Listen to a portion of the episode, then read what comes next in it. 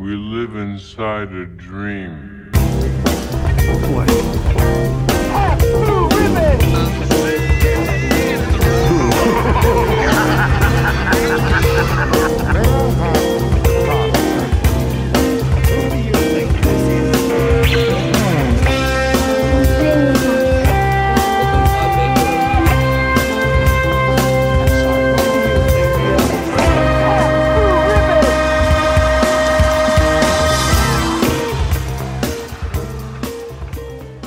No time for the old in and out love. I've just come to record a podcast. Hello, and welcome to Stan and Dave Need Wedding Dates with your two favorite geeks who like.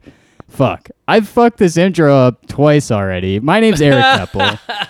And my name is Jeremy Schmidt, and I'm full of milk and ready to talk. You know, I always do this, and I could very well not do it, but I, I, for some reason, I do it all the time. I eat like a large meal before we record all the time, and uh, man, I just I ate like so much chili like moments ago. Oh so my you're, gosh! you're going to be listening to like a man who's just filled filled with like pinto beans talking talking about Stanley Kubrick for an hour. So uh, A welcome. yeah, a man who's just filthy, rotten, filthy with pinto beans coming out of his ears, folks. He's just uh, he's a fart machine, and no one can stop him. I I don't know Yeah. if there's a um right way to to, to have a Clockwork Orange discussion. Uh, but I know that you're doing the wrong thing. That's all I know. Yeah, yeah, you're you're probably right. You're probably right. Uh, yeah, so this is a Stanley Kubrick and David Lynch podcast. Today we're talking about Stanley Kubrick. We are working our way chronologically, and we have uh, reached A Clockwork Orange.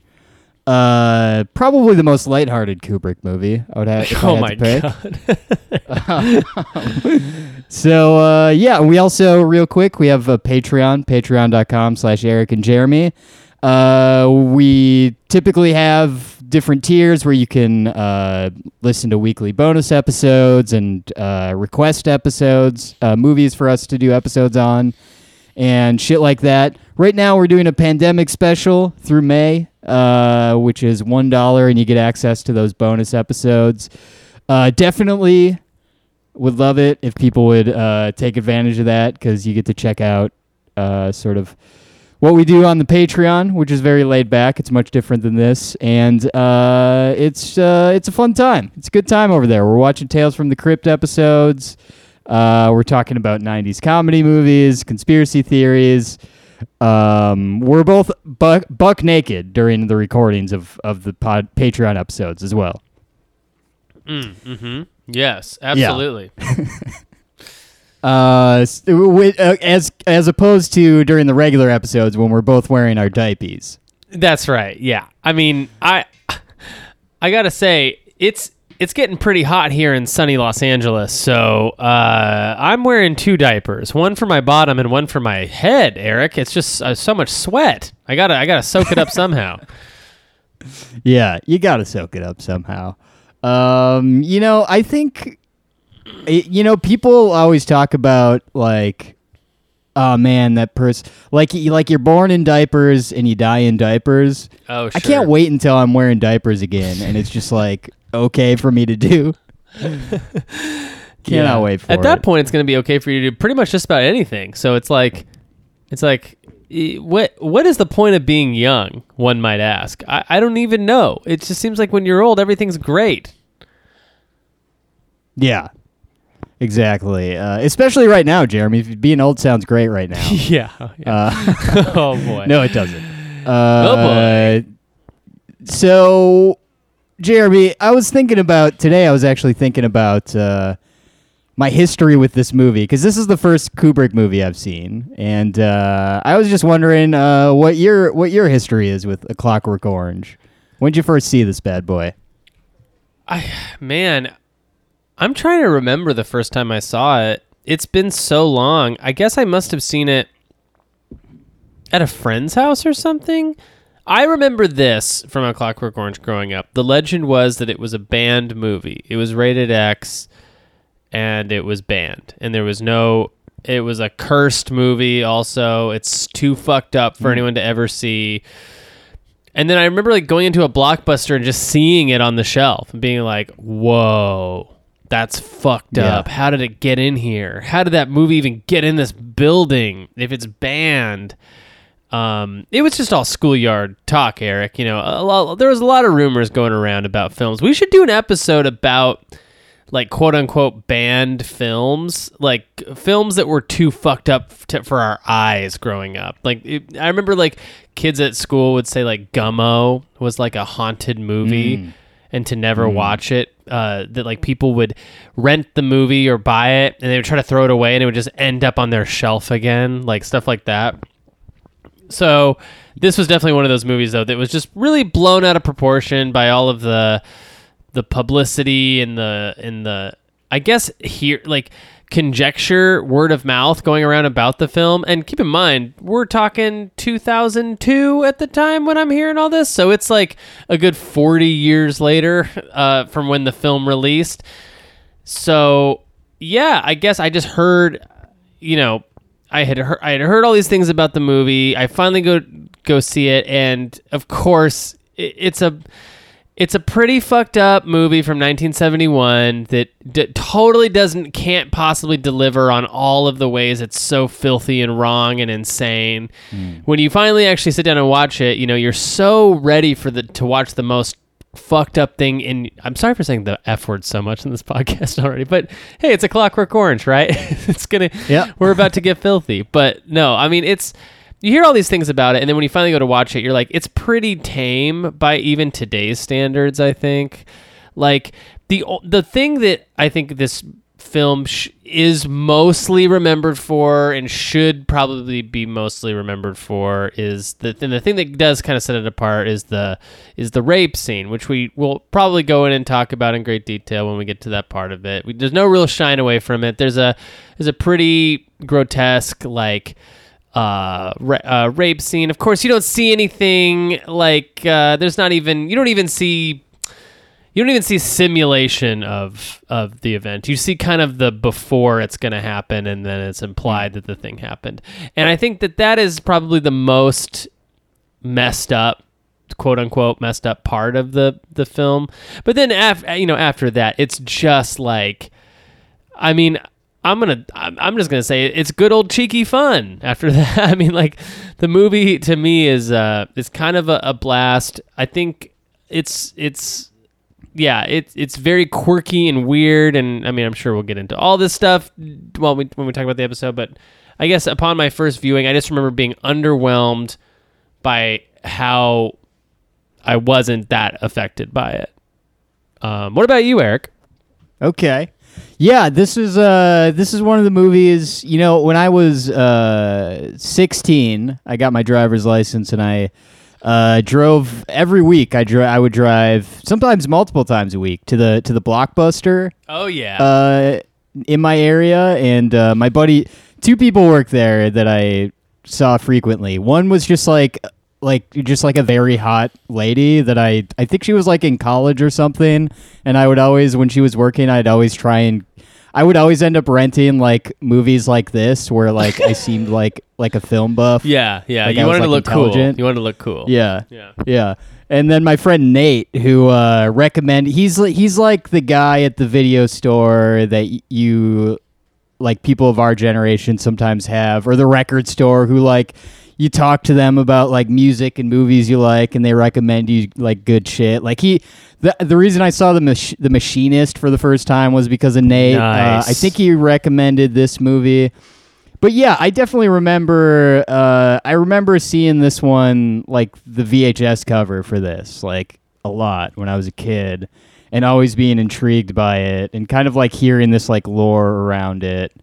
Um, that it was sort of this like, uh, sort of like taboo movie Right. that like I maybe I shouldn't see. And I, I remember watching it when I was uh, 16, and I I liked I definitely liked it, and I think I liked it more so. Like I I, I- don't know if I really got what it was about at Sure, the time. I think maybe I did because it's watching it now. I was like I was like, man, it actually is really straightforward. With, There's no like hidden meaning here, Right. Yeah. but uh you know, when I watched it as a teenager, I was just like, damn, I'm seeing stuff that I've like never seen before.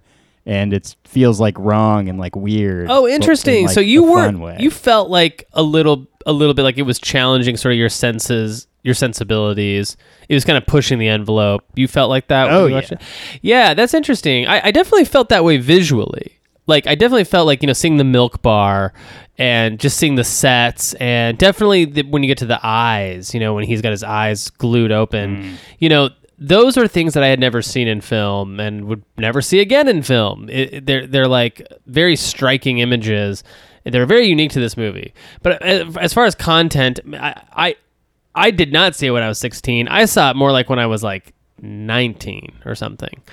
So or 18. So it was like a li- I I think that makes a little bit of difference. Like I was a little bit more like I had seen all the fucked up Tarantino shit, you know what I mean? Like I, I at this point I'd you know, you watch Pulp Fiction and like there's a pretty there's a I would say it's a it's a more gruesome uh because I don't want to say the R word over and over. We'll just say R, the hard R. There's a more gruesome hard R scene in in that. So by the time I saw this, I was kind of like, oh yeah, yeah, yeah, okay, cool, yeah. It's uh, it's it's this is definitely a rated R movie, but I, you know, it being rated X, I thought was just so strange to me. I don't know. Did it did, did it make sense to you at the time? You were like, you were like, yeah, that's that's fucked up.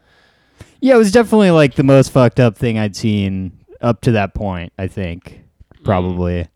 Um, but yeah, I, I don't know. I've say, I've gone back to this movie many times. Actually, this recent rewatch has been like it's been like the longest gap in time since I'd seen it, so I was pretty excited. But um, I have uh, we'll talk about it, but I have like a little bit of a different sort of uh, opinion of it. Actually, oh, uh, awesome! which I'm excited to get into. But uh, so this is a 1971 film, uh, directed and adapted by Kubrick, based on the novel uh, by Anthony Burgess. I think it's might technically be a novella. I can't remember, but it's. Uh, I I started. You know, I've been trying to read as much of the source material for this podcast as I Mhm. can. Uh, I got about halfway through the novel, um, and Anthony Burgess is like as like a writer, you should check it out and just like see like how uh, and as a Kubrick fan, just check it out to see like how Kubrick really like was really faithful to like the story and even like the tone. Like Burgess makes up this like whole weird like dialect that Alex has that uh, Kubrick used a lot of in the film, and the novel was like. Uh, if you're listening to this in the future, this is like coronavirus times, and I was uh, listening to this novel. I was listening to uh, an audiobook of it, and it's uh, it's through the perspective of Alex. So you're like in Alex's brain, and you are listening to this kid who like rapes and like beats people up for fun hmm and I was like, I can't, I can't like. It just got to a point where I was like dreading like getting into the mindset of like continuing the story, especially Right. since I'd already like seen the movie. But the one main difference that I uh, learned about it actually in the in the foreword of the of the book, Anthony Burgess uh, writes this sort of like essay about how he's actually like he's not uh super uh pumped about this being like one of the one work of his that he's known for. Right. Um, he is also not super pumped on the Kubrick film because uh, the ad. First of all, I think he like wrote a screenplay or a version of the script that Kubrick like totally didn't use any of. Um, but also, uh, Kubrick's story is based on the American version of the novel. And when Burgess released the novel, for some reason, in the American one, they forced him to cut out the last chapter. Mm. Uh, and in that chapter, basically what you see is Alex like going back out into the world, and he just basically becomes like a normal, like upstanding citizen, like good guy kind of thing. Hmm. Um, and and Burgess Burgess is thinks that that is like necessary for like the story to be a story. Uh, he talks he talks about like without that part, Kubrick's like the story is just a fable rather than like an actual story because you don't see this character like go through this transformation. It's just kind of like left open ended in in the American version or in, in Kubrick's film. Yeah. Uh, so there's that. But uh, yeah, I don't know. The book, the book is uh, it's interesting. I will say it's like very interesting how faithful Kubrick was to uh, the at least the first half that I read. Yeah. because he's kind of notoriously not faithful to books. I mean, from what I can, from what I'm reading, it seems like, first of all, this was Kubrick's only film where he alone wrote the screenplay. Now, whether that's true or not, I actually don't know, but he's the sole credit for the screenplay of A Clockwork mm-hmm. Orange, which is rare. I mean, you know that it's that's rare for him. He usually employs like Oh, a yeah. hundred men or more to write a screenplay and uses none Thousands of it. Thousands of monkeys on typewriters. Uh, the second thing is that, yeah, from everything I'm hearing, it looks like this is definitively the most faithful adaptation he ever made into a film. Oh, yeah. All the rest of his films, he took incredible liberties with the source material, but this one he stayed very true. I, I guess, except minus that ending, which I, I don't think that the ending is ambiguous. I think it's very clear what happens in the end. Um, but I also think that for Kubrick's movie version of this, the point he's trying to make is a little bit different than I think what Burgess's point is in his book. yeah. And Yeah, Burgess was like a Christian man. Like this was like almost like a work of like Christian fiction, basically. Well, it's weird because he's he's Burgess writes like dystopian satire. Like that's kind of like his bag, which is like a weird. That's a weird thing for a Christian man. That's a weird genre for a Christian man to like swim in, I guess. But you know, a Clockwork Orange is like. I, I think we should also mention this eh, because I guess I mean it matters for sure. This is inspired by the real life version of this that happened to his wife. So uh, when he was stationed off in the war at some point, um, so like four U.S. expats came in and assaulted, robbed, and basically raped his pregnant wife while he was gone. And they, and because of that, they lost the baby. And this book was written basically because of that. So, you know, as much as I'm all about like Kubrick and being an artist and, you know, artist liberties, and if you're adapting something, it doesn't have to be exactly like the work. Like, I feel incredibly bad for Burgess. Like, and it doesn't, it doesn't make me feel excited that he wasn't happy about the direction of the film since what happened to him was so personal you know the thing the thing that led to him writing this book in the first place so just imagine if that was you know that's that's what happened to you and then you see the film adaptation and they got it all wrong they got the point of it all wrong you know what i mean Yeah. it's sort of like oh man that that hurts i will say that I do like this film. I do like the ending of this film a lot. I don't know if I'd love the ending of the book as much.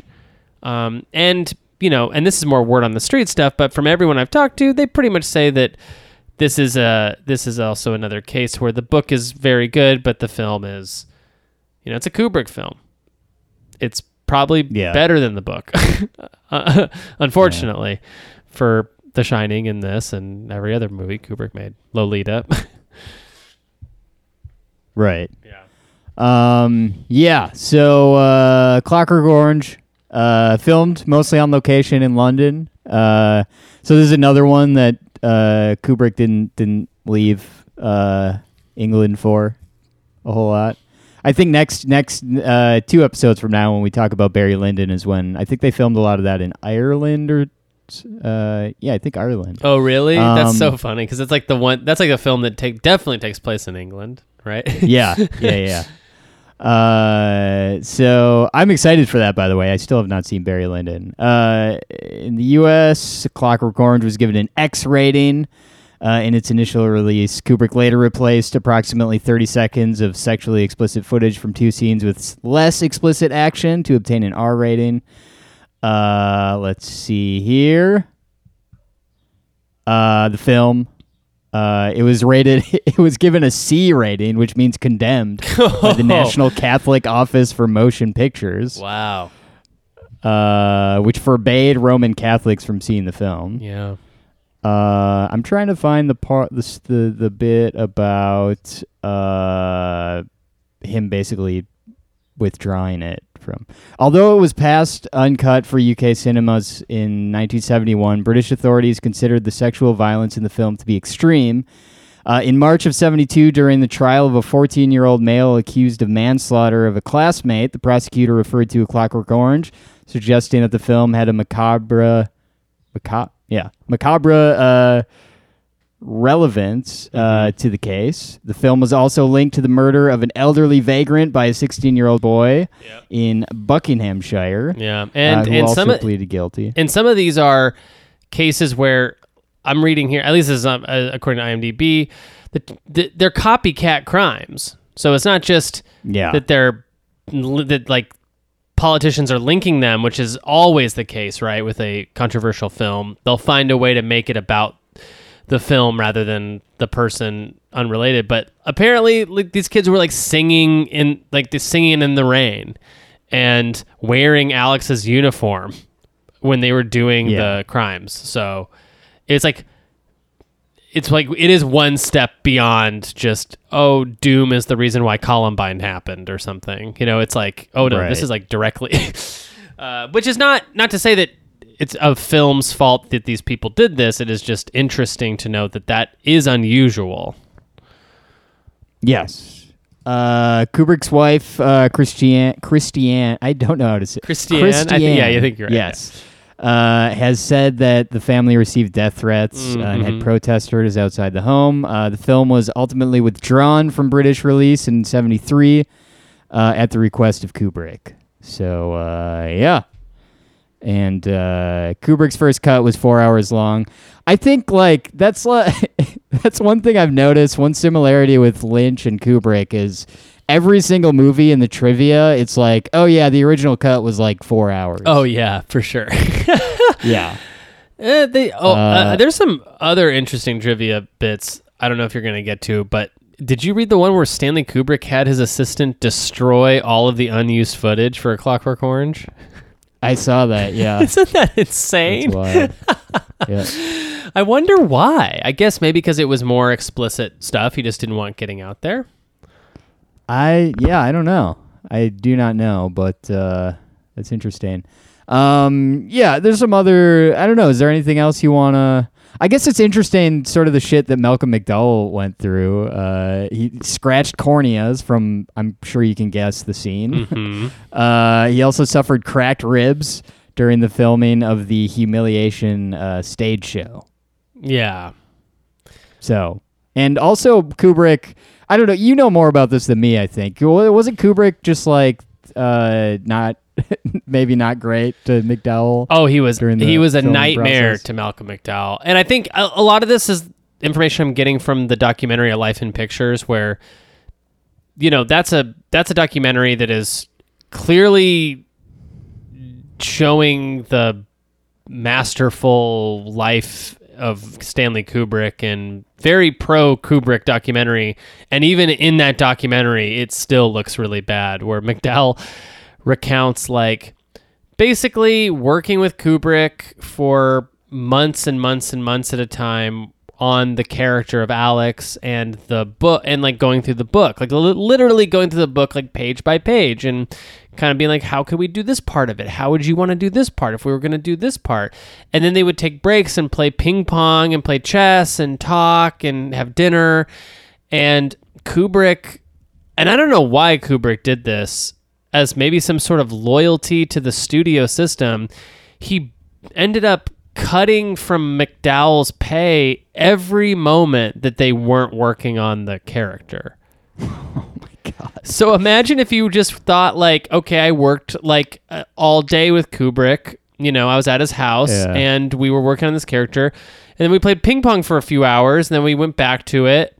Apparently, Kubrick just slashed any moment they weren't working on it, which is like that. I, that's fucked up by even today's working standards. Like no one expects that you're not going to take breaks.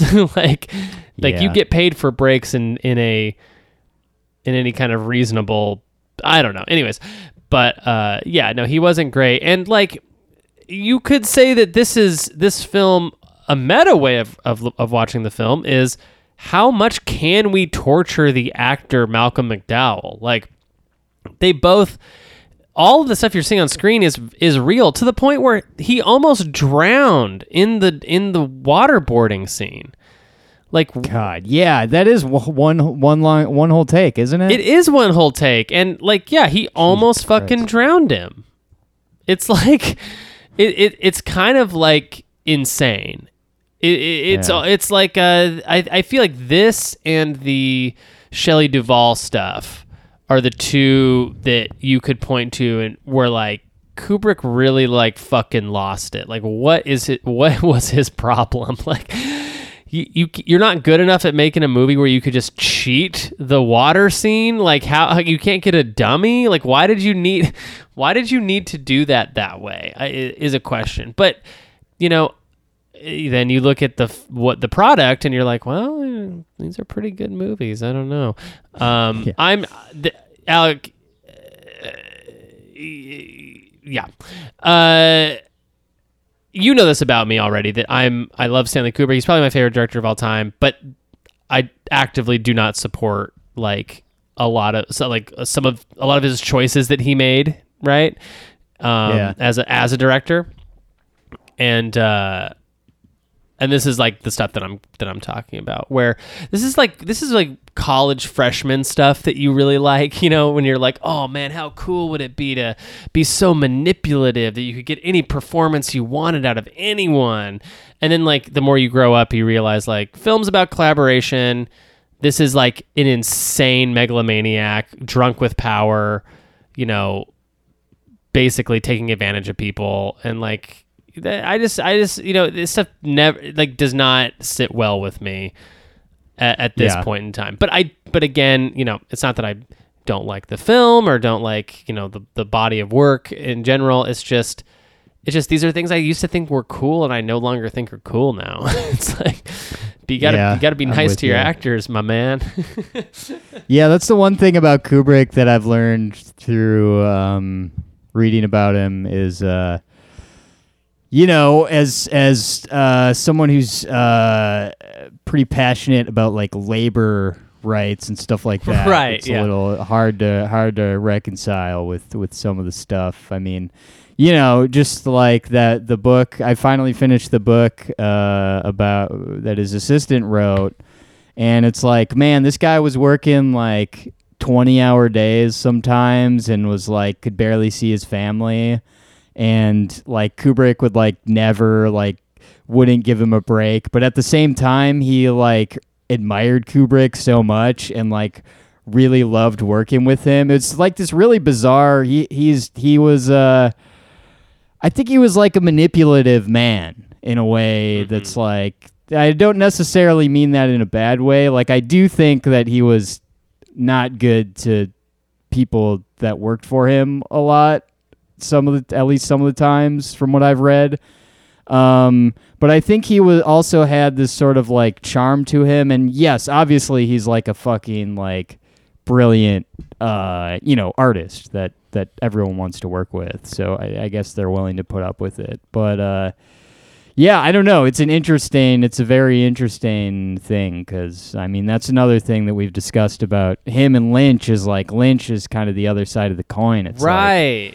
You know he's i mean no one has anything bad to say about being directed by david lynch. In fact david lynch more than anyone i've ever heard of has been able to get actors to do things like you know like stuff that sheryl lee does in fire walk with me where she's just like i've heard her talk in, in an interview. She was like like no one else could have gotten me to do stuff like that like that on, on camera. It's just like david lynch just has this sort of like way of making you feel like it's it's all going to be okay and it's all for like the sake of this sort of like bigger bigger thing where Kubrick uh but they're all but they're both very secretive about what it is like they're going for too in a way it's just like two completely different approaches, I guess. Well, to- yeah, and if you look at how both of them started, too, like David Lynch has collaboration in his bones. Like his favorite thing is like, let's work on a film for seven years where we all live in the same place where we're shooting. Like that's Eraserhead.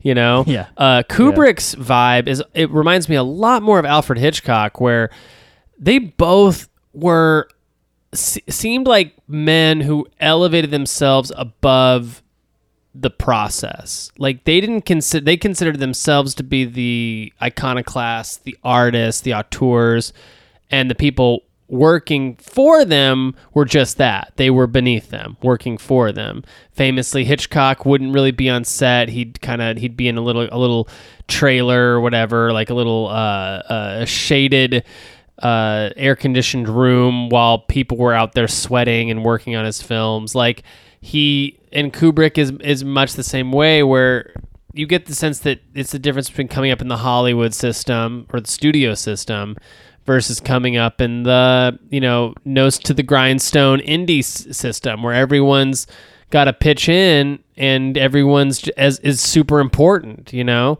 and I think hmm. Kubrick to me is kind of got this old school vibe. They kind of remind me of each other where they just think actors are bullshit and not worth money.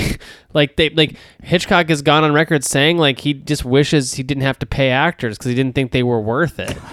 like i- it's crazy that people like Jimmy Stewart and Cary Grant worked for him. They just lo- loved him so much, but it's because you know like they but but Hitchcock didn't love them back, you know, in the same way. Like he thought they were yeah. they were beneath it. Um, and I and I wonder if Kubrick kind of felt very similarly, where you know actors were just pawns. Um, I don't know, you know, but definitely, I, I it, that's not to say that nobody liked working with Kubrick. Everybody liked working with Kubrick. Like even Malcolm McDowell gladly did that documentary. He definitely said what was wrong with their relationship, but he also freely just admitted like how much you know how much of a genius Kubrick is. I, I, don't know what that is. I, I don't know, you know, is that part of the charisma? I don't I don't know. But you know, you definitely don't have a lot of people on record being like I absolutely fucking hated this manipulative psychopath. You know what I mean? Like it's not like uh yeah, most people rec- most people like the Lynch thing do recount. Even Shelley Duvall recounts working on The Shining as being a overall positive experience, despite also freely admitting that it was a tortured experience. So I don't know, man. Maybe actors are a little fucked up too, huh? You know, I'm starting to think that. To- uh, yeah. So let's dive into the let's dive into the plot, shall we? Uh, we're in futuristic Britain. Alex DeLarge is the leader of a gang of droogs.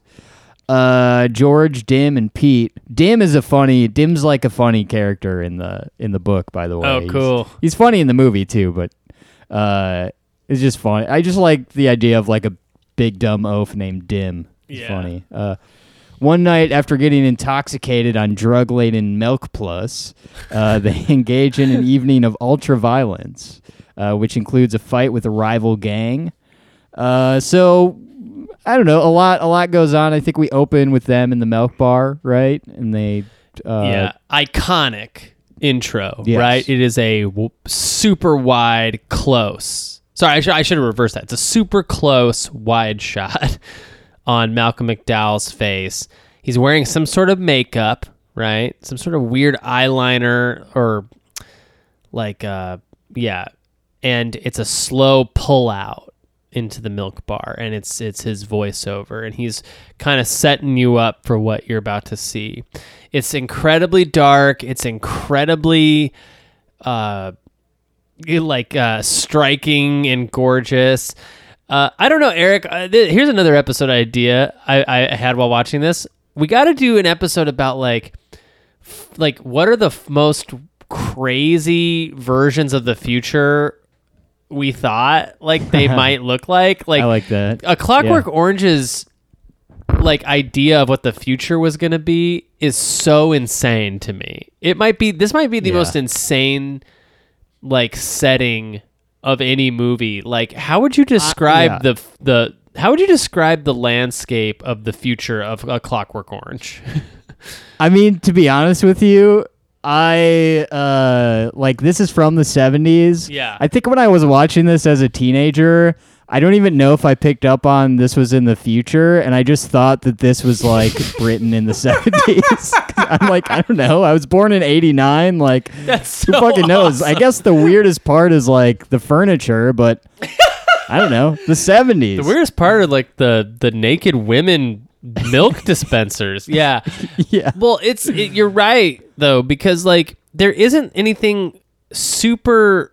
There are a couple of uh, of, of subtle. I would call them subtle details that clue you into that this is definitely the future. Now, I guess we'll get to them when we get to them, but I think the milk bar is one of them where it's like, what is this place? When did we start giving out? When was when when did milk become this desirable? And like when did we start putting drugs in it? You know, there's a lot of questions that you have right away, and. uh yeah, because once they leave the milk bar and they do their ultra violence uh, run, it it does just look like a post apocalyptic kind of world, right? Right. Yeah. Yeah. Um Yeah, I don't know. It's it's it's uh it's strange. I I wonder if he I wonder if this is like Kubrick's like earnest like view of what things were going to eventually be like. I I, don't know. I don't have any idea. It, it's super weird. I, I also said a post apocalyptic, and I don't mean like in a Mad Max way. I mean like it. It just kind of looks like empty streets, sorta. But you're, we're also seeing like very hyper specific vignettes. So it's like when he, when they beat up Mm. the old guy, for example, the old homeless man.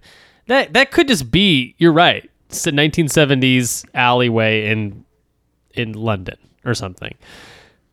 Like that doesn't Yeah. look that doesn't look straight like particularly futuristic or or different than anything else. It doesn't. There's no. There's no like look to it. It doesn't have. It doesn't have a. Uh, it doesn't resemble anything. It doesn't have like a. Per, you know any particulars or anything. It's just like. It's like a big, almost like a. What would you call it? Like a big like spotlight. It's like a scene that's like lit with like a giant spotlight behind them as they're doing the scene, kind of in a tunnel or something. It's like super weird. Yeah, yeah, it is odd. Um, so they drive uh, to the country, uh, to the country home of writer F. Alexander, And the car. So, point- what do you think of the car? so the car is like a little like Clown car. like yeah yeah it's, it looks like a clown car and they're all like in it, like all squished in that little car, and they're going like a million miles an hour. It's it's Yeah. that to me looked a little futuristic. Like maybe in the future cars are small. I, I don't know. yeah i don't know uh, but they beat this writer guy uh, to the point of crippling him for life and then alex uh, uh, uh, rapes Alexander's wife. I don't like saying that. I, I gotta say I don't like. I know that's what happens. Mm-hmm. I'm gonna say assault. He assaults uh, Alexander's wife. You gotta say singing hard Singing R, Eric. Hard R? Hard R. Yeah. Yeah. I, no, I said it like Man. three times at the beginning of this episode, and I still feel awful. like yeah, just having this is coming off of a Fire Walk with Me Right. episode. We're we got to get, you know, we'll lighten it up with some Lost Highway next week. uh, the next day, while taunt from school, Alex is approached by his probation officer, Truant. P.R. Truant Deltoid. from school. Uh, Truant, yeah, Truant, Mm-hmm. uh, who is aware of Alex's activities and cautions him. Uh, So- forgot the part about where he like punches Alex in the balls and like, like sits down on the bed next to him. That's and is that's like- this scene. It's odd, yeah. Yeah. No, I'm saying I forgot that that part. Oh, existed. right, That's yeah. like yeah. really weird. It's it's weird. It's it's it's like a a British part. It's like a dark. How would you? I'm trying to describe this in a way that like makes sense. It it there is like a comedic something.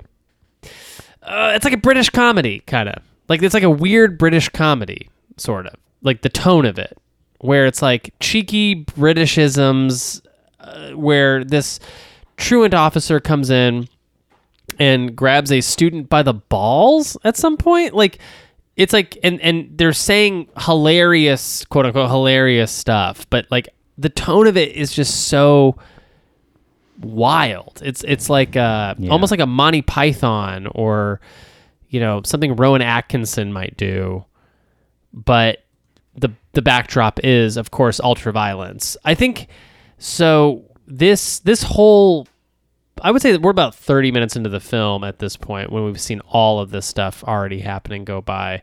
Do we want to talk about the the scene is this did he already walk through that that like scene where he there's like records and stuff? It's like a weird like vendors area where No, that's coming.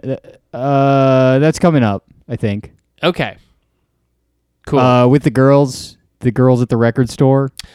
Yeah, I think that's I think that's hap- Yeah, that's that coming up. happens before his truant officer. I think that's like the last thing that happens, and then the truant officer comes. Oh, okay. Comes uh, over. Yeah. So he. Uh, yeah. So that's something in the book that uh, uh, is basically. So in the book, the, Alex is fifteen, I think, or something, fifteen or sixteen. Uh, he's obviously older in the movie. Yeah, so I didn't even book- get that that was a truant officer. I, I didn't even know what that guy was. I guess I thought he was a parole Yeah. officer because Yeah. Alex l- clearly looks like he's a young adult. Right. In in the in the book, the girls at the record store. First of all, in the book, that scene uh, that is done to like the like sped up like racing music Beethoven uh, scene yeah. with the girls, the orgy scene is actually like uh pretty like disgusting like assault in the Oh, book, wow. and uh, that's something that people ask Kubrick a lot about. I don't remember what his response was about it, but. Um, basically, uh, Like, why and he- those girls in Did the they ask him like why he toned it down? yeah. Hmm. And uh, also in the book, he, the girls are like like 10. They're like really young. Oh my Uh, it's pretty it's pretty gross. The book is pretty like it's it's rough. It's it's uh there's some rough stuff in there. Anyway, uh Alex's droogs express discontent with petty crime and want more equal equality and high yield thefts. But Alex asserts his authority by attacking them. Yeah, he he hits Uh, one of them with his cane right in the crotch, and it's Yeah. terrible looking. Yeah. I love this scene. This is a good scene, though. Yeah. Uh, it looks cool. Uh, later, Alex invades the home of a wealthy cat lady and bludgeons her with a, pla- a phallic sculpture while his droogs remain outside. Uh, on hearing sirens, Alex tries to flee, but Dim smashes a bottle in his face, stunning him and leaving him to be arrested. Mm-hmm. Uh, with Alex in custody, Deltoid gloats that the cat lady died, making Alex a murderer. He is sentenced to 14 years in prison. Which So, I guess yeah, would make sense of- if he was a child. like I guess Yeah. children when they kill somebody don't go to prison for the rest of their lives. It's just a long, super long time. Huh. Yeah. Um, yeah. I That- don't know. So what do you think of that scene? That the uh, the Alex with the big penis scene. It's a good. It's it's a good scene. It's it's uh you know it's even seeing it for probably like the fifth time. It's like pretty suspenseful and and you know fucked up and uh pretty crazy. It's like it's weird because you. I don't know. I don't. I don't know. It's like. Uh, I guess it's like this weird thing where like this is our character. He's not a protagonist, but he's like the main character, and he gets himself into this pickle. But he's like a terrible person, and you're kind of like, man, like I don't know.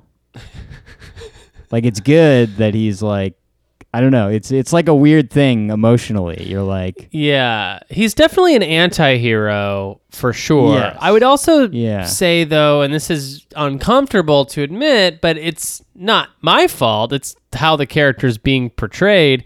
He is very charming. It's like you want to see what happens to him because you like Alex. Like that's that is a weird thing Yeah. to think, right? Like after having seen what he's done, you kind of you're like in you're like invested i guess in the character like and that is sort of i don't know i don't know what you have to reckon to understand that or admit that but like that is what keeps you invested in, in a Clockwork Orange has to be Malcolm McDowell. It has to be Alex because without them nailing him, this film would fall apart. Like th- he carries the movie, so it's like Yeah. it's super. It is a super weird thing to think about, but yeah, like, I like the character of Alex is somebody that you are invested in his journey. At least you may not relate to him, and you may not like what he's doing, but you definitely. I I think the film would sup- presuppose that you definitely think he's funny and charming and want to stick with this guy to the end and see kind of what his journey is going to be like and what happens to him. I mean, how did you feel about the character of Alex? I mean, there's some. It's you know he is like uh he's you like you like to watch him. You want to like see what happens to him. I guess is like there is. I guess yeah, there is like a weird like fucked up charm to him. Uh, where you're like, I mean, obvious like a person like this in real life is just like uh horrible and and and uh no good and I would hate them but like you know obvi- obviously I could separate that from a character in Yeah. a movie But why? Uh, what does and he it- and- have though that makes you like him? You know what I mean? Like, what is it? I, just like a total lack of care for anything at all think that's and not even not even not even that but like it just like an absolute urge to just do the worst possible things Yeah. like, I also think it- not give a fuck I also think it helps that Kubrick portrays this world as a bit of a cartoon, a little bit. Like, even in the hard R scene, I would say that, yeah, the content is on paper incredibly uh, offensive and uh, nightmarish. But when you see it portrayed, you're like, oh, this is a little bit more like a cartoon. Like everything in this world doesn't even seem the stakes don't even seem very high for the murder because it seems like maybe in this world murders happen all the time. Does that kind of make sense? Like yeah like it there isn't like I, it's not like when you see a murder in the film uh uh I'm on the spot but like a, a- a more grounded movie where uh you know a Fruitvale Station or something where it's like oh fuck like that a re- like a murder happened and the the outcome of this will be disastrous. No this is like a little bit more like a cartoon. I think a Clockwork Orange to me feels like uh everything is so heightened and weird. So it's like it's it's like hard for you to emotionally connect with the crimes that are happening. I don't know if that Hmm. makes sense, but Yeah, I don't know. It's uh, yeah. There's uh, you know you, he's kind of a compelling. Um, I don't know. Whatever the word is for like you just like uh how you just can't stop watching him even though you know he's just like reprehensibly a piece of shit. Uh, yeah, I don't know. Um, two years into the sentence, Alex eagerly takes up an offer to be a test subject for the Minister of the Interior's new Ludovic Ludovico technique in experimental aversion therapy for rehabilitating criminals within two weeks. Uh, Alex is strapped to a chair. His eyes are clamped open, and he is injected with drugs. Uh, he is then forced to watch films of sex and violence, some of which are accompanied by music of his favorite composer, uh, the old Ludwig, Ludwig van. yeah, is Uh, is Ludovico a, a play on words with Ludwig Lud, Ludwig van? Oh, I wonder. I wonder. I don't know. Huh? That's a good question. Um, also, I do love. There's. Uh, I love that poster of Be- Ludwig van Beethoven in his room. By the way, Yeah. Uh, there's like a there's like a scene where you see him like leave his room and it just stays on that Beethoven's grumpy face for a moment. It's very funny. Yeah.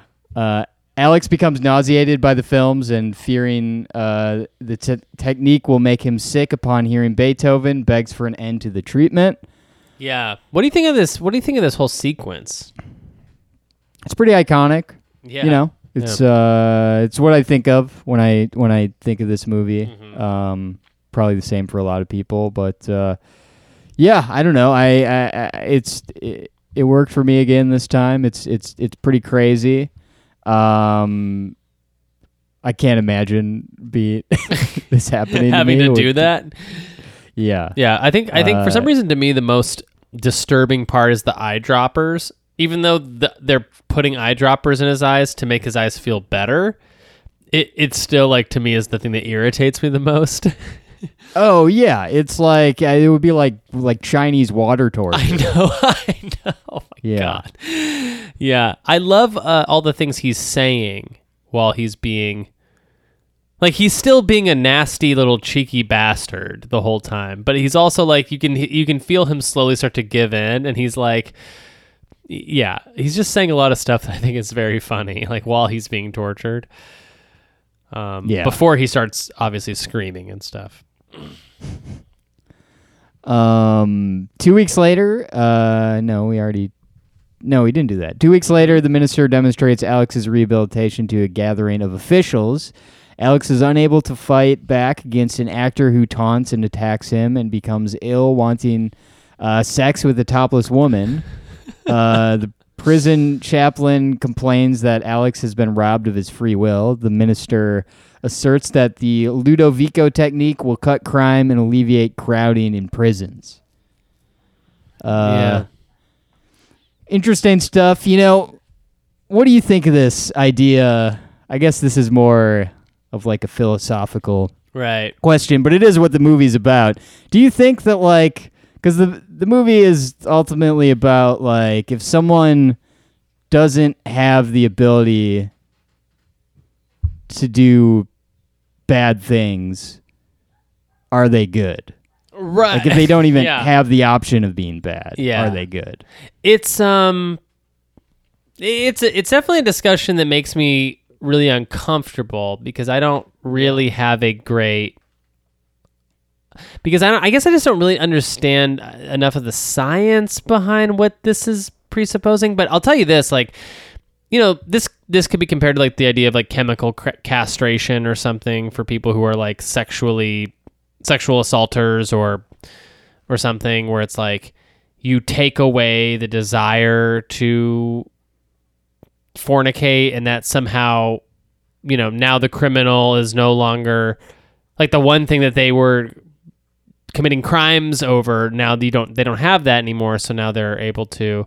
It's a weird it's definitely a weird uh topic. It seems it like it, it rubs me the wrong way obviously but it, there it's also like well if it's effective and even let's say it's um it's like uh consenting you know? Like like uh say a sexual assaulter or rapist is willing to be chemically castrated in order to stop that behavior. Like is it still on is it inhuman or is it right to do?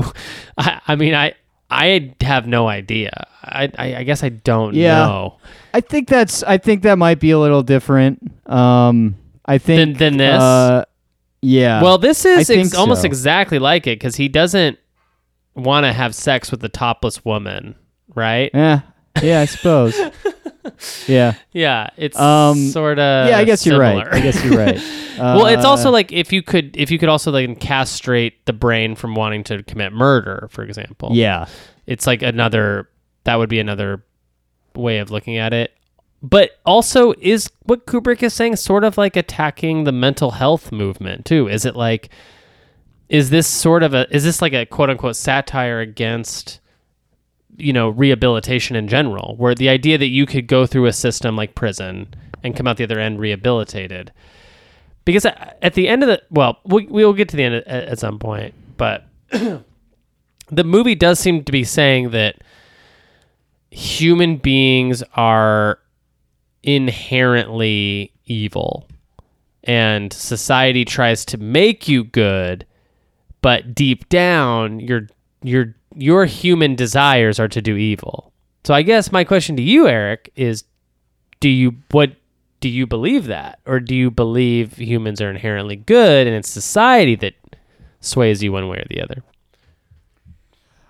Uh, I think that everyone is kind of like a blank a blank uh, slate, and Okay. and it- and it all kind of depends on uh, you know a lot of different factors uh, in the way that someone is raised and what they what they experience throughout their life. Yeah, so you're more of a uh, uh, Full Metal Jacket kind of guy, because that's that's Sure. the uh, I I I do I heard a I read a great essay once that explained a Clockwork Orange and a Full Metal Jacket as being two dichotomous ideas of the human experience, where Ah, this film is about yeah about how humans are evil, society makes you bad, and Full Metal Jacket is about how humans were start out good, and the war machine and society makes you into a killer. So it's it's basically the the opposite take. Um, Yeah. It's it's an interesting thing to argue because it's like you know uh, obviously you don't want someone out there doing the things that Alex is doing, and if you like are arguing that like you know this is wrong or whatever, then the argument from the other side is like, well, then you are you know in favor of people like Alex existing. You know what I mean? It's Right. like yeah, it's it's kind of like uh I don't know. I think I was trying to figure out like what are Kubrick's actual like like what does he believe about this? Like is he just kind of like presenting it um and making sort of the people watching the film think about it or like I couldn't make out like whether or not he uh himself actually like thinks that this is good or bad or what. I Um, I think I guess yeah. I'm sort of leaning towards bad. Like he thinks that you know uh, he's Kubrick. I've and I maybe I'm wrong about this, but I'm kind of gathering that he's maybe was more of like sort of like a libertarian kind of guy. yeah. All the great I've artists were. yeah, No, that, I don't no, know. I, I, I, I joke. Yeah, I, I, I bet you. It's it's a really good question actually, and this film confuses me. I think more or confounds me more than all the other Kubrick movies because it really does have. It's it goes back and forth. The whole movie is every sequence. It goes back and forth. Right. We're like, like at this point in the movie that we're literally talking about right now. I would say I definitely think Kubrick is saying this is a joke. This is a farce. Like you should hmm. definitely not be exposing people to ultra violent images in order to like somehow dissuade them or make them sick from actually committing crimes in the future. But then let, why don't we just continue on with the plot because then it switches back and forth a few more times. And I, I would say the whole movie is about switching back and forth. And I think the whirlwind of it to me has always really confused me because I, I, I really don't know where he stands because the the ending is really dark. So if you're looking at the ending versus this this moment, it's it's really confusing because you're like, well, I guess Kubrick thinks that you know rehabilitation like in this way is is inhuman, but I know he's not siding with the end, which is like a fucking crazy uh you know, no all damn your inhibitions orgy like he's definitely not in favor of the Alex pre-rehabilitation. You know what I mean? So it's like it doesn't it's like to me it, it doesn't really I never know how he where he ends up in it. But let's continue. Uh, yeah. Alex is let out as a free man, only to find that uh, the police have sold his possessions as compensation to his victims, and parents have let out uh, let out his room. Uh, Alex continues an elderly or encounters an elderly vagrant whom he attacked earlier uh, years earlier, and the vagrant and his friends attack him. Uh, Alex is saved by two policemen, uh, but is shocked to find out they are his former droogs, Dim and Georgie, who I gotta say I don't buy these guys as No. as bobbies. No, but Uh, you do you not though? Because it, it is sort of like it does feel like today how like the fucking bully redneck weirdos that you went to high school with end up being cops in your town or something. Yeah, yeah. yeah. At least you know I'm from Uh, Texas, yeah. so that does happen. Oh, I'm sure. Yeah. Uh, they drive uh, him to the countryside, beat him up, and nearly drown him before abandoning him. Uh, Alex barely makes it to the doorstep of a nearby home before collapsing. it's so good. yeah, it's it's it's pretty it's pretty nuts. Yeah. Uh, Alex wakes up to find himself in the home of Alexander, where he is being cared for by Alexander's manservant, Julian. Uh, Alexander does not recognize Alex from the previous attack, but knows of Alex uh, and the Ludovico technique from the newspapers. Uh, he sees Alex as a political weapon and prepares to present him to his colleagues. While bathing, Alex start, starts singing Singing in the Rain, causing Alexander to realize that Alex was the person who assaulted him and his wife. Uh, I gotta say, not a good move by Alex. Yeah, Yeah, maybe don't you sing simply the not song. sung that Yeah, what? Yeah. Uh, also, uh, of- great, great face work by Patrick Magee, the uh, actor who plays Mr. Frank Alexander. Oh man, yeah, Yeah. he's uh, great he like reaction he's- shots from him. yeah, he's he looks like a guy who like needs heart medication. Yes, exactly. I also, I guess they probably do say his name in the film, but I never put together that his name is also Alex. You know what I mean? Alex and Alexander. Huh. Yeah. I don't know. Um, with help from his colleagues, Alexander drugs Alex and locks him in an upstairs bedroom. He then plays Beethoven's Ninth loudly from the floor below. Uh, unable to withstand the sickening pain, Alex attempts suicide by throwing himself out the window. Uh, this was done by they actually threw a camera out of a window. That's how Oh, they cool. shot this. Um, I think they put it in some type of a like contraption. So it wouldn't Kubrick had. Destroy itself. Yes. Nice. Um, so that's fun. But uh, Alex wakes up in a hospital with broken bones. Uh, while being given a series of psychological tests, he finds that he no lo- no ha- that he no longer has aversions to the violence and sex. Uh, the minister arrives and apologizes to Alex. He offers to take care of Alex and get him a job in return for his cooperation and his with his election campaign and public relations counteroffensive. Uh, I love uh, I love watching Malcolm McDowell like open his mouth for the choo choo train every time he wants another bite. yeah, his chewing It's is unreal in this, where he's just It's smacking his really jaw so hard. It's great. Yeah. Uh, as a sign of goodwill, the minister brings in a stereo system playing Beethoven's Ninth. Alex then contemplates violence and has vivid thoughts of sex with a woman in front of an approving crowd and thinks to himself, I was cured all right. and that's uh, that's uh, Clockwork Orange for you. yeah. So tell me about this. After viewing it, you had a different opinion of it than you did before.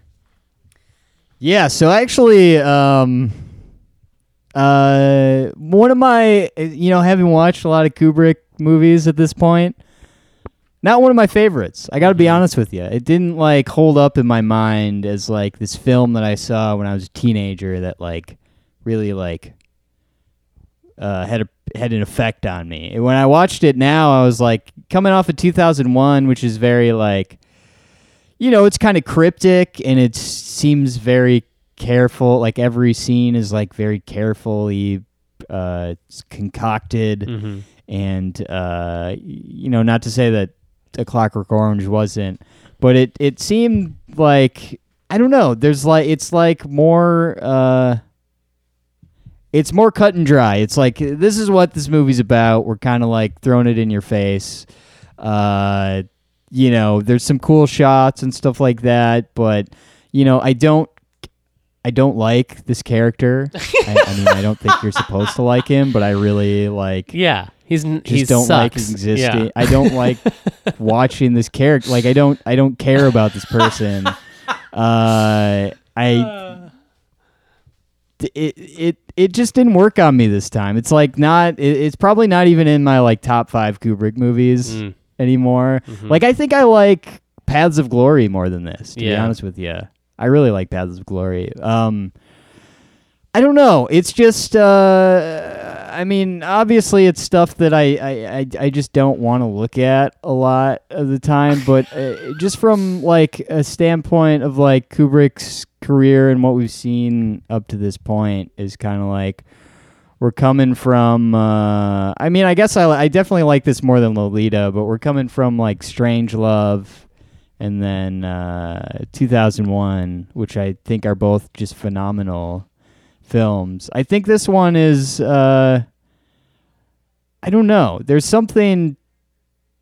There's something about it where I'm just like, it seems less like sort of like carefully made, I guess, in comparison to some other Kubrick films. And maybe I'm wrong. I you know, I'm not uh I'm not a genius. I'm just like a guy who watches a lot of movies, but there's certain parts where I'm like I don't know. I just it just it it's it's uh it just doesn't do it for me anymore, Jeremy. Is is is the honest truth. I'm just like I'm watching the scene like I'm watching the scene in the where they're the guy's like looking up Malcolm McDowell's asshole and Mhm. like he's like giving him like the stuff from his pockets and I'm like this is it doesn't feel like the it it just doesn't feel like a like the shining or something it's like Yeah. this it's sort of like made with uh the precision of of Mm. some other Kubrick movies and that's that's just how I feel about it so I don't know what are you, what are your thoughts after rewatching uh A Clockwork Orange Oh, I mean,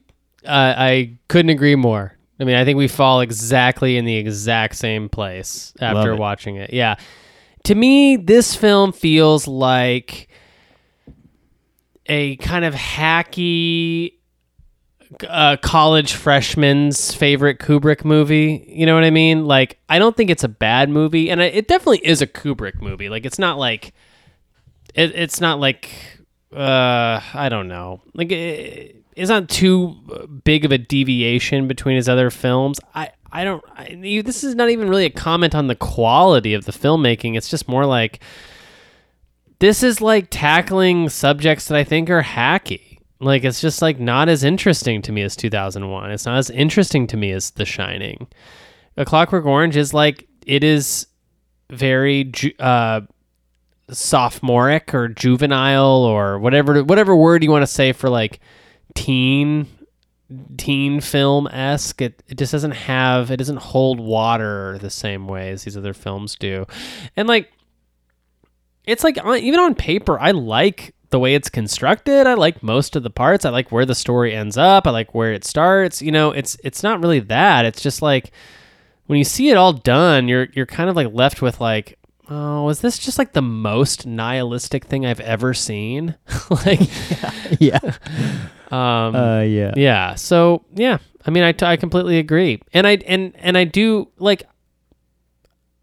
I wanted to make the comment that I think Alex is a compelling character, almost just to almost just to like highlight how bizarre this movie is. That that character is still compelling, even though like I fucking hate him and I hate everything this film is about, and I hate everything he does in the movie. It, it's it's like it's almost like uh you know, filmmaking is kind of like magic a little bit, where it's like magic tricks. You know, you're sleight of hand. You're like, look over here, then you're doing something over here. You know, It- it- and and to me, this just feels like a cheap magic trick. Whereas 2001 hmm. feels like a very well constructed magic trick.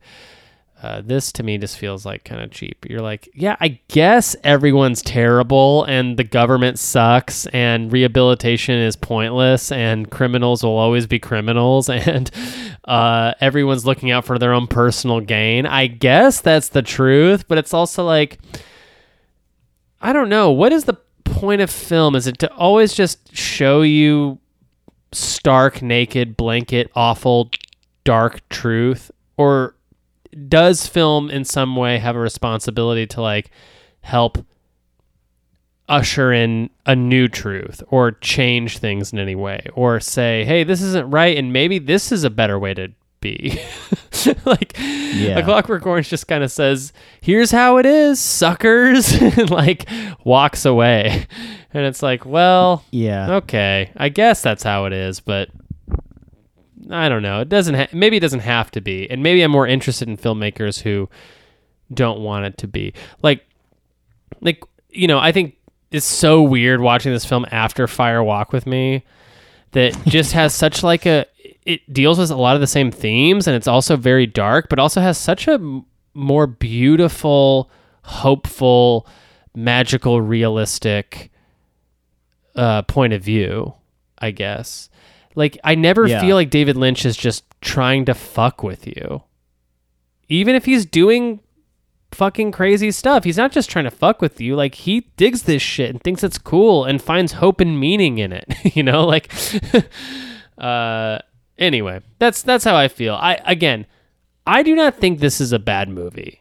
And I will watch this No, again before. I'm dead. like I I for all intents and purposes actually like this movie. I like it better than Lolita. You know, I like it better than The Killing and any of those pre Paths of Glory films. I like it better than Spartacus, that's for sure. But I don't like I don't I don't find the same charm in it as I once did. Uh, I remember in college when I first got to college, like it was like, it was like sophomore junior year or whatever. Uh, I got to my like four year university. I was watching my my friend Evan Kimball. Shout out to Evan Kimball. He was showing me a movie by Ingmar Bergman called The Seventh Seal, and hmm. he had, he was showing it to me because Ingmar Bergman had just passed away. And I remember him asking me like, "What kind of films do you like?" And I was like, "Oh man, I love like Tarantino stuff. I love Kevin Smith stuff." At the time, I had a very basic understanding of like filmmaking and like basic like film. I was a basic film nerd, and he was like, "Yeah, those are okay. Like Scorsese's okay." He's like, "But once you see the true greats." it's hard to it's hard to look back. It's hard to like go back to Kevin Smith after you've seen the Yeah. Seventh Seal. And to me that's kind of where this film falls where like it's not that it's bad. It's it's that once you've seen the great stuff or the potential, you're like, "Oh, this is just kind of dull in comparison." Yeah. There's something to the fact that like it got to a point where Kubrick was just like, uh, let's just fucking not release it. Yeah. You know, where he was like okay with that. It sort of says something.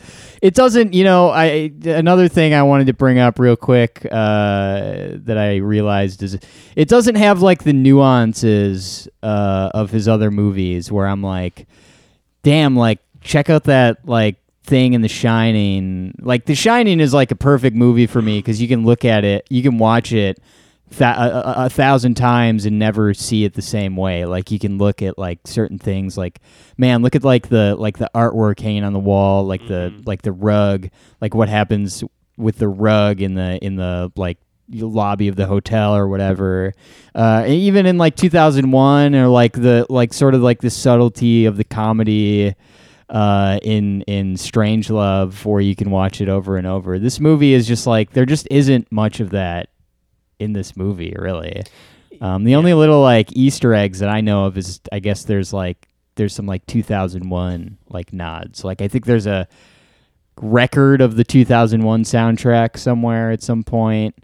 Um but i i, I don't know. There's uh yeah i don't know. So uh, not my favorite Kubrick movie, but uh, it was a joy to to revisit uh, Clockwork Orange uh, in this in this context. And Jeremy, why don't we sign off for this episode? What do you yeah, say? let's do it. Uh, all right. So uh, patreon.com slash Eric and Jeremy. Uh, take advantage of that $1 pandemic special while it lasts. And Norma, I'll see you in my dreams. Love it.